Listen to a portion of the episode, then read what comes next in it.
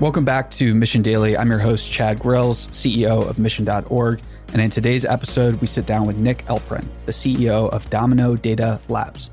Domino Data Labs is up to big things in the, you guessed it, data space. In this episode, we talk about Nick's career, some of his early times at Harvard and Bridgewater, and lessons learned there, as well as how Nick got started doing what he's doing today. In this episode, you'll learn what it's like to build a company in a space that is emerging, but where others might have to squint to see it. And if you think data science is, you know, all the rage, all the buzz, it wasn't when Nick got started. So you'll learn some persuasion techniques as well as how to be persistent when the going gets tough. You'll learn about how Nick landed their first customers and why they held off on raising capital for some time. Domino is doing incredible work in the data space, and be sure to tune in to today's episode and you'll hear all the details. Let's jump into it.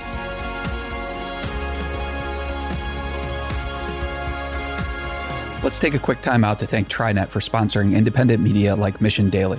Hey, I know running a business isn't easy. One of the biggest challenges is HR, with all its details and regulations. So I chose TriNet. Their experts make everything from payroll to benefits and even compliance really easy. And they offer full service solutions tailored to your industry and your company, whether your team is 10 people or 1,000. For me, that means less worry and more confidence that it's taken care of the right way. You and your employees deserve the same. Check out TriNet for your HR needs today.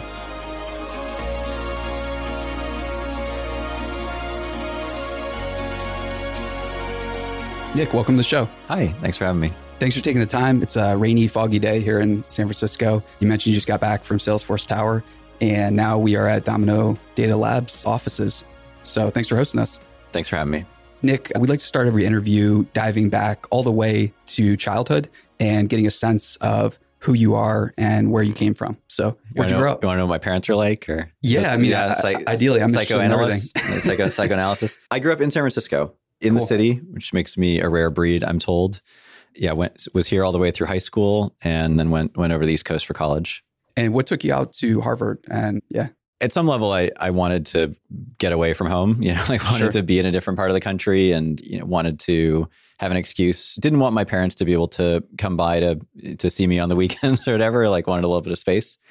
And when I was thinking about where to go to college, I guess a funny story that might shed a little insight into my personality. I visited a couple schools, and, and there was one school that I was visiting. I had, I had tons of fun in my visit there. It was, it was midnight, and the people, I, the students I was staying with, had a impromptu, spontaneous snowball fight in the quad. And during my time at my visit at Harvard, the folks I was staying with just wanted to study and didn't want to go out and do anything. And and I sort of felt like this is probably a little more my speed, like really, sure. really focused on academics. And that was more the experience I wanted and that I got. Yeah. So what about academics really drew you in? Was it math? Was it, yeah, what was it that hooked you? I got into programming in high school. I ran the uh, the online version of our school newspaper. This was back in the late '90s. It was sort of the still early days for web design and, and online publication, and you know learned HTML and web programming and JavaScript, and then kind of back end database driven web development.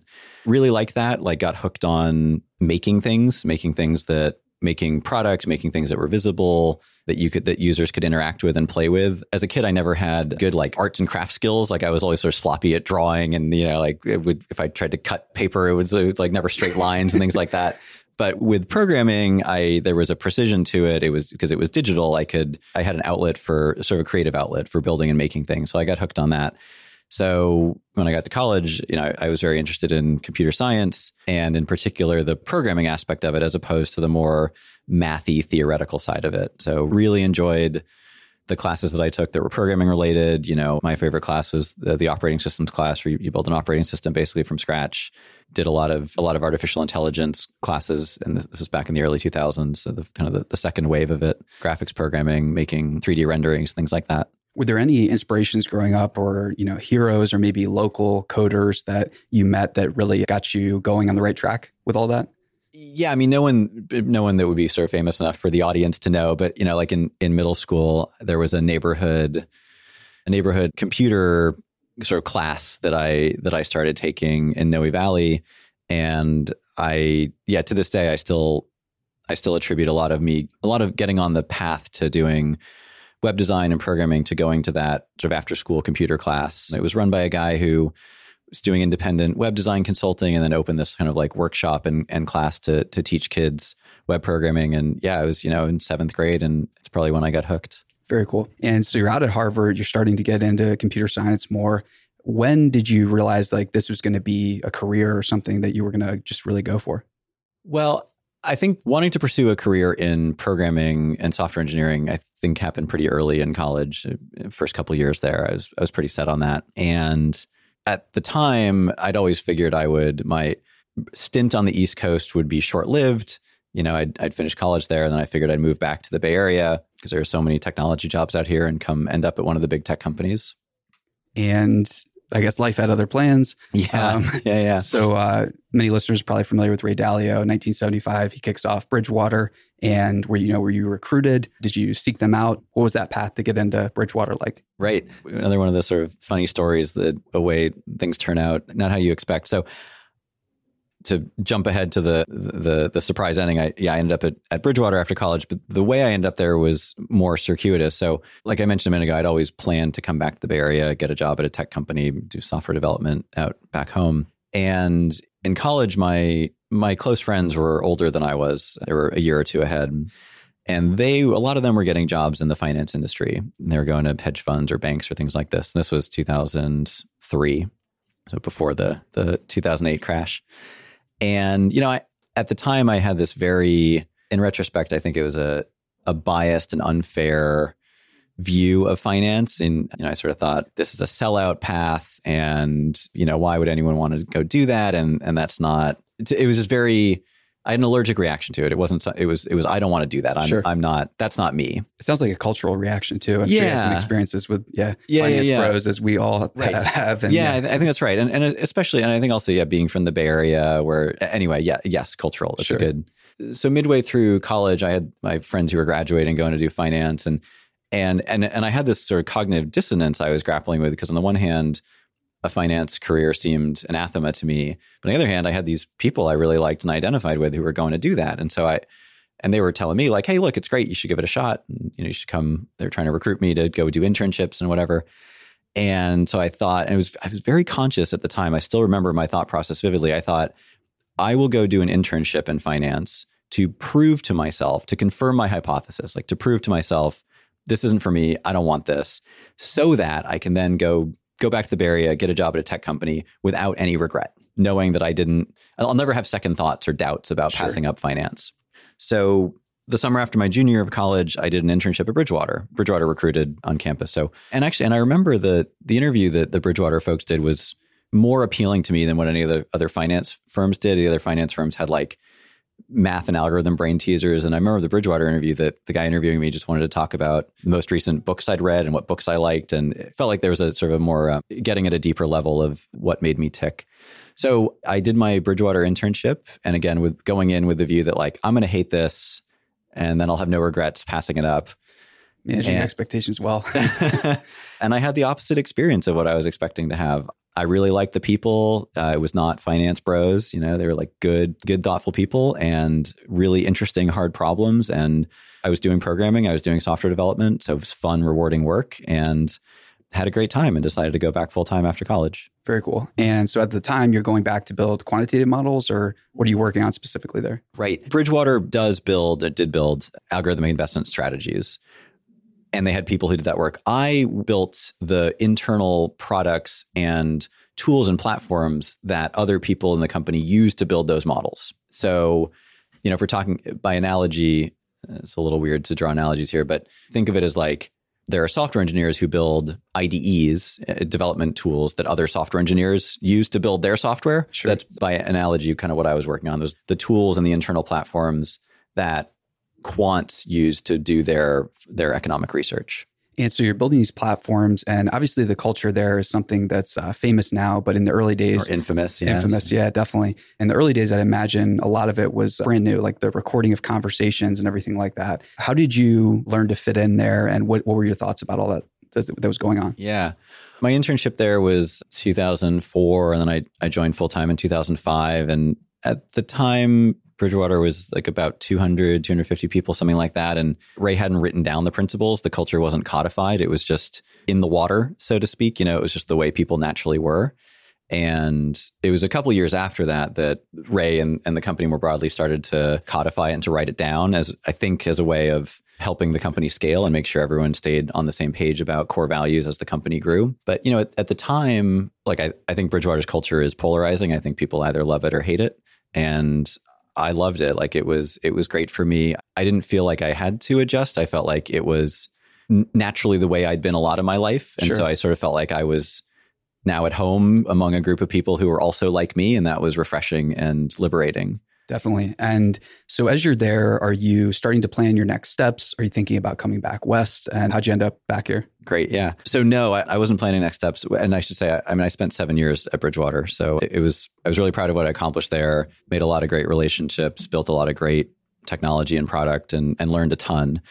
And, you know, it's maybe, you know, six years in, something like that a couple things started happening. One, I I'd always wanted to get back to the Bay Area. I do feel at home in the Bay Area and the East Coast. I always felt a little like a fish out of water on the East Coast. Same here. and, and and the weather's terrible. Definitely. That's somewhat superficial. The other thing that was going on for me was I I felt like my kind of personal growth and learning was starting to plateau. I felt a little stagnant. I'm like a I'm a personal growth junkie. I think it's my drug. You know, like some people run marathons or climb mountains or whatever. I like crave the experience of feeling like I'm like I'm almost about to drown in a hard problem right. and then finally getting my head above water and feeling like okay, I accomplished that and I've I've learned a lot because of it. And if I I like to look back at myself 6 months in the past or a year in the past and think that past version of me was so naive, he had no idea what he was doing.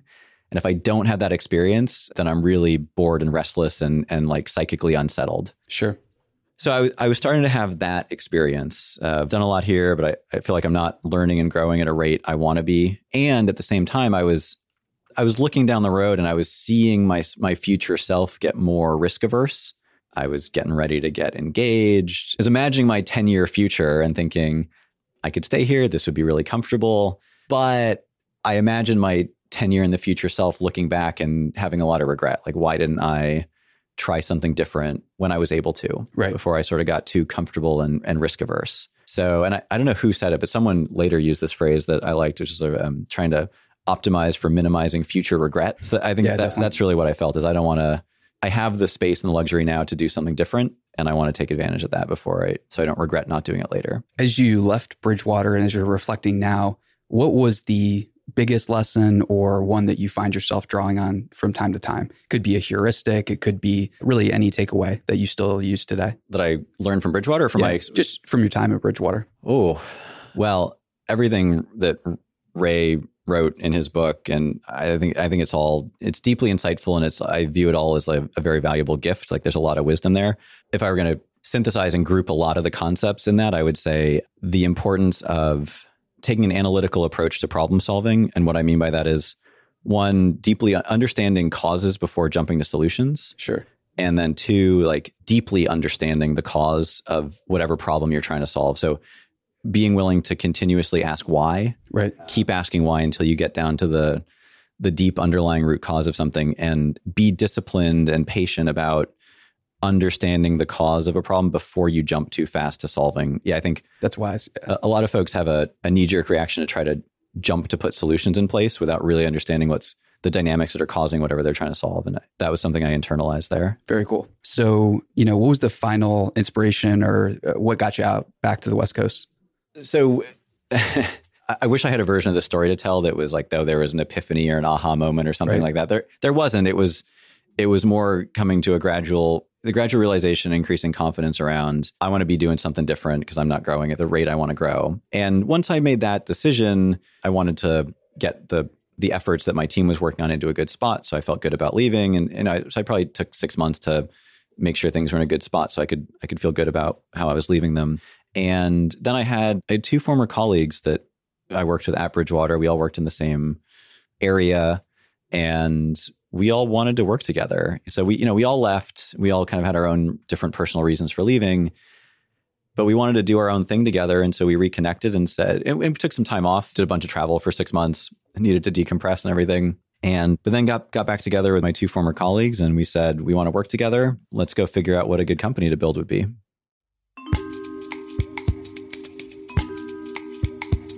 Hey, let's take a quick time out to thank TriNet for sponsoring independent media like Mission Daily.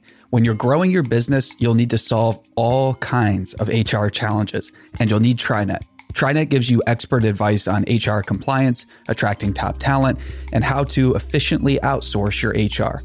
Get started now by checking out TriNet's free e-guides at trinet.com slash e-guide to learn more about how to tackle these issues today.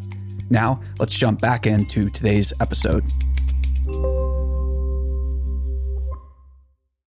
So you're starting to collaborate, you're starting to strategize about what that good company would be. What type of data were you using at the time, or how were you going about framing the new company? We took a, f- a pretty analytical approach to figuring that out. We said, from what we could gather, startups were more likely to be successful when the founders had some unique insight into the space they were working in um, or where there was a, a kind of a strong fit and alignment between the founder's experience and the domain, the product, or the company they were trying to build.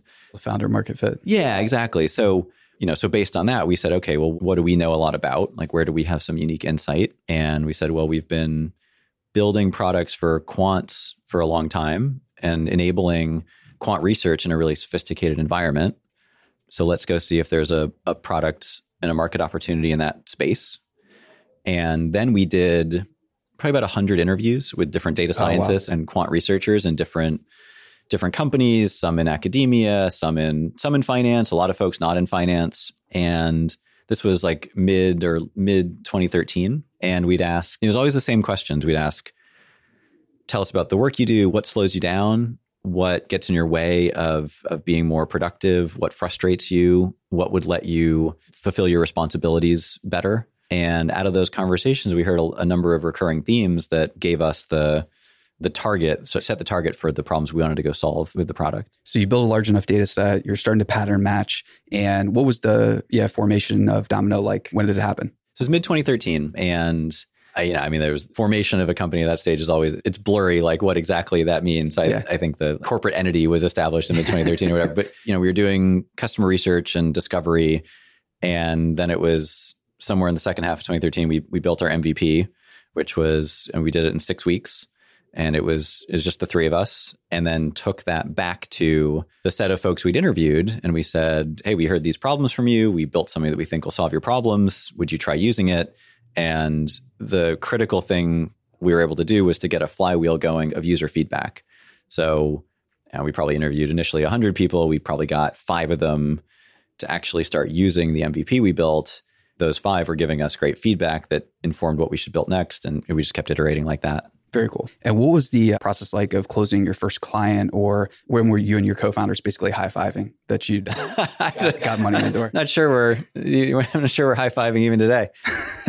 it's funny how how that happens. Like my experience has been, we're always looking to the next plateau. So even when we've accomplished something that is orders of magnitude greater than what we'd accomplished a few years ago where we have our sights set on on kind of what's coming next. But let me illustrate that a little more concretely. So our first user who paid us anything was a grad student at the University of Washington or something, and she was doing I don't remember exactly. She was doing her dissertation on I think it was like bird migrations or something. And we had this ability to you could put in your credit card number and then we would our early product would bill you for like compute time for running your simu- your data science simulations or your model training jobs. And you know, so she was paying us like a few dollars a month. At the time, that was so validating and that felt so good to know we'd we'd built something that was valuable enough for a person that they were willing to pay for it. That was a quantum of accomplishment. And I remember getting we got emails from her saying uh, how appreciative she was and how thankful she was that you know we made her research so much better and we made her her life so much easier. That was great. Then our first you know real customers we had there was a, a direct mail marketing firm in Tennessee that did direct mail campaigns for political to solicit political donations and they were building donor targeting models and so they used our products. There's another threshold of breakthrough for us that was Tesla was actually an early customer of ours and this was early early 2014. Oh wow. So yeah, we went from kind of like grad students and these like really small companies to Tesla. And that was an early moment of like, okay, we're, we're onto something big here. Yeah. If you get one enterprise, you can get two. And if you Right. get two, you can get 10. Right, And right, if we fast forward to today, you know, your clients range from Lockheed Martin, USAA, Salesforce, among many others. yeah. And at the time, you know, you closed your first enterprise. How long was it until you closed your second? And when did things really get rolling there? So let's see. So it was slow in the beginning, I think, in, in part because the market was early and not super mature, right? This is so back in 2014, there aren't a huge number of companies yet that are doing data science at scale. And in fact, I mean, I remember when I would talk to VCs back then, a lot of the questions and the feedback I got were like, hey, is data science really a big thing? Like, is this just a flash in the pan? Are there going to be a lot of data scientists? So in, in, in retrospect, I, th- I do I think we were very early to the market. But after Tesla in early 2014, we got pilots going. Let me say over the next year, it took over the next year, we got pilots going with a few bigger, bigger enterprises. But you know, really, it was like a couple every six months. It was slow. Sure. Yeah. And in those early days where, you know, you're early to the market, you're having conversations with folks where they're asking questions that seem silly in retrospect. How are you keeping yourself going to keep going? were you uh, were you all like encouraging each other? Were you working out a lot? Were you uh, how how are you keeping your mental health good? Yeah, that's a, that's a great question. Well, I think, you know, this is cliche, but I, I think part of it is like you have to believe, like you have to have confidence in what you're doing. And that was the view that my co-founders and I had was I'm sure in a lot of these cases it breaks the other way and then it ends up being hubris or arrogance. But what we told ourselves was we see a thing that other people don't see yet. And that's okay. Uh, like eventually more people will see it, but we had confidence in Sure. in what we were doing. And I, I think in part that our confidence came from from our experience in quant finance, our experience at Bridgewater, seeing like, oh, this is what can be done in a really advanced quantitative research organization. And so therefore we we believe this is what the future is going to be. And then the early customers we had. So seeing what Tesla was doing, for example. Sure. You know, on a more personal note, meditation helps me a lot. I've been meditating for about 12 or 13 years and I Oh wow. I don't think I could I don't think I could handle the sort of emotional volatility and ups and downs of, of that. The early startup experience I describe as like wandering in the wilderness. And like I was talking a minute ago, it's hard to know if you're crazy or the rest of the world's crazy. Right. I think that helped keep me sane through that period. Are you meditating morning, night, 20 minutes a day, 30 minutes a day? What's can you break that down for us? Uh, Sure. Yeah. I do 20 minutes a day. Mornings are better for me because if it's in the afternoon or the evening, I get sleepy. Very cool. And so I did some research. It looks like 2018 was your first large round of financing that you did. It depends what you mean by large. The first VC money we raised was in mid 2015. Okay. we bootstrapped for like almost two years, a little like a, a little under two years, and it was around mid 2015 when we were starting to see enough commercial traction with large enterprises that we were confident that we could spend capital wisely. We we never wanted to raise money for the sake of raising money, and we weren't interested in like vanity metrics. But once we had confidence in the maturation of the market and the market opportunity and confidence in our the value that our product was providing to our customers, we felt we could responsibly throw more gas on the fire. And how did you go about selecting investors? Because that's something that Yeah. a lot of folks get caught up in the flywheel and they just want to raise money, Yeah. but you're going to be working with those folks for a very long time. Yeah. So Well- how did you go about that process? That's one of the reasons that we had been bootstrapped for as long as we did is hearing horror stories about investors who it's an irreversible decision, very, very painful to reverse, right? Yeah, you're sort of in bed with them forever. So being con- being mindful of potential risks around doing that was one of the reasons I had I had held off doing it for a little while. But back in 2015, it was an easy choice for us because like I alluded to a minute ago, a lot of the investors we we met at the time were skeptical of our whole point of view on the market opportunity. And if you don't share a point of view with someone that basic, it's hard to work with them. So VCs who didn't think that data science was going to be big or impactful weren't interested in us and they weren't the kinds of folks we wanted to work with anyway. So I was fortunate enough to find two firms back then, uh, Bloomberg Beta and, uh, and Zetta, a firm called Zetta, that they both had core theses around data science and machine learning transforming the nature of work, transforming how businesses operate. Zetta's whole point of view is uh, data science is the next era of computing. And they only invest in companies that are doing things with big data and analytics and data science and machine learning. Sounds like a perfect fit. Right. So, you know, so as soon as I met them, I just felt this strong click and strong connection. Like, okay, we, you know, we're on the same wavelength here. We they get what we're doing and they get what we're about. And then you do extensive referencing of the folks on the team or the partners you'd be working with. And when I did that, you know, got glowing endorsements and glowing recommendations that gave me gave me confidence in working with the particular people there. Always do your diligence. Yeah. Wise words. And so Domino's growing a lot right now. I'd love if you could kind of take us to where you're at now, and then maybe we can wrap up the interview with where you see Domino going in the future. So when you're describing your day to day work, do you even try to do that? Is it like that all over the place, or what's your day to day like here? my day to day is all over the place. It's Yeah. a lot of context switching, and it's it's a mix of external facing stuff with customers and mixed with internal stuff across products and marketing and sales and recruiting. I do a lot of recruiting. It's probably the most the highest leverage thing I can do in a lot of areas right now is bring more great people into the organization. There's not really a typical day to day. So sort of like back to back stacked meetings going between customers or or candidates or helping internal teams think about products or something like that. Sure. So we have a lot of technical listeners that listen to the podcast. What's your dream cold email to get from a data scientist that's you know qualified and excited about what you're doing here? What type of emails like that make your day? Oh, sure. Well, let me. One of the things I'll I'll say to clarify a little bit about what we do. I love getting emails from data scientists. Data scientists use our, their day to day users of our product. Sure. Often, the folks who are sending those emails are folks who are running a data science organization. They might be like VP of data science or a chief analytics officer or a director of, of research or something like that. And what they're often observing or noticing is I have a growing data science team or organization. I've got a bunch of really valuable, really highly paid, really smart data scientists who are getting slowed down by having to manage their own infrastructure, like they're having to deal with DevOps work, and that's distracting them from breakthrough research. Or as our organization grows, I'm seeing the team is reinventing the wheel. This team is duplicating work. Right.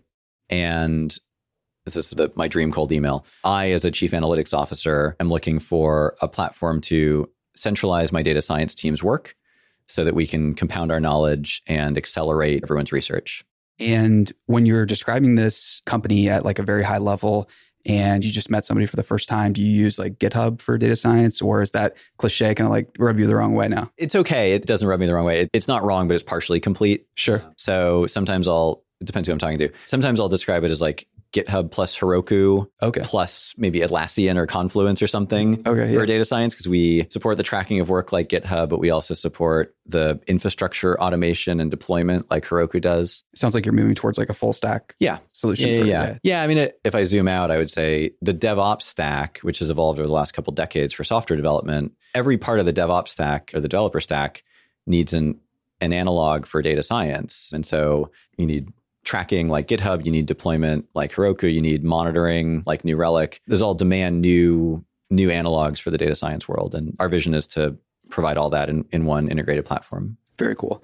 And if we look out to the future, are there any new products, milestones, or initiatives you're working on right now that are really exciting? I know there's a lot. You all provide the platform to charities and at a discounted rate or, or free, I think. And so, yeah, Yeah, I'm um, glad you mentioned that. Some of my favorite stories about impact we're having on customers are some of the nonprofits we work with. And so, the Audubon Society has done a bunch of great work around looking at the impact of climate change on bird populations. There's a nonprofit called Thorn, which helps law enforcement prevent child trafficking with a lot of data science work and natural language processing models and things like that. So, that's great. I'm, I'm thrilled to be doing that.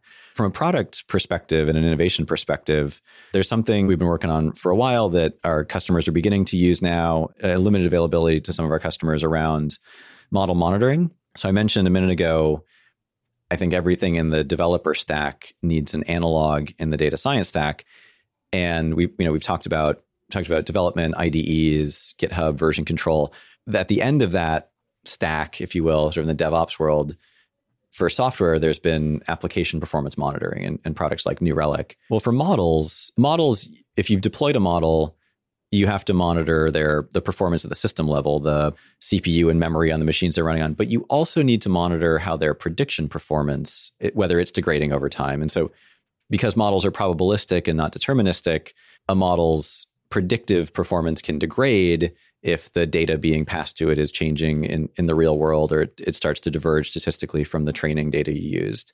We've got some new product to detect model drift and monitor model prediction performance that I'm really excited about. And I think it will be a very important, very critical capability for enterprises that are putting models at the heart of their business over the next few years. Very cool. And final questions are some fun ones. What is a book you're reading right now, or what's the latest book you read that you've loved? I just started reading a book called Resonate. I think it's called Resonate. That's about sort of how to make really compelling presentations that convince your audience of new ideas. So I, I know that's not it's not a super no, that's awesome. and um, have you been using those strategies like right away? And have you found any better results? I haven't started yet? using them yet. Yeah. Okay. Just, yeah, just TBD. started. Yeah, yeah, yeah. And when it comes to relaxing, what are you doing in the Bay Area? What are you doing on the weekends? I have some constraints I'm operating with, and I have a three year old daughter and a 10 month old son. So um, I spend a lot of time at home Sure. with the family, but we've been, you know, one of the great things about the Bay Area is just the easy access to great day trips. So we've been doing a lot of day trips, Santa Cruz and Napa and Healdsburg and things like that. Nice. Any favorite series or anything you're watching, or are you a gamer or anything like that? Oh, uh, like t- like TV Yeah, shows. like TV series or uh, originals. I binge watched Russian Doll, which I liked, Okay. and uh, I think more on like network TV, sort of a recent, innovative, clever show. I like The Good Place. Okay. That- yeah. Nice. And final question when you give advice to younger CEOs that are earlier on in their journey, what advice do you find yourself giving again and again? It's going to be cliche again. I'm sure this is advice that everybody gives, but trust your instincts.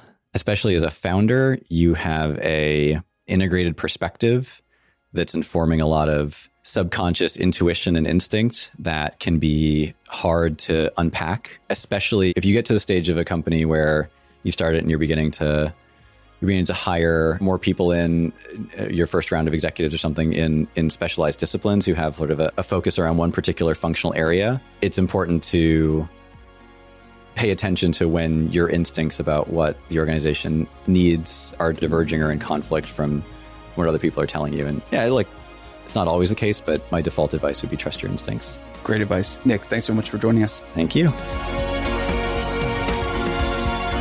As a small business owner in ultra competitive Silicon Valley, I used to worry about losing my top talent. I don't anymore, and here's why. I figured out how to offer access to robust benefits like a big company does, but I couldn't do it on my own. That's where TriNet came in. TriNet helps tens of thousands of businesses across the US with HR. They provide you top notch, industry tailored services for your HR needs. If you're building a business, you know you need a great team. TriNet is your team for HR. And when you choose TriNet, you'll help support independent media like Mission Daily. Thanks for listening.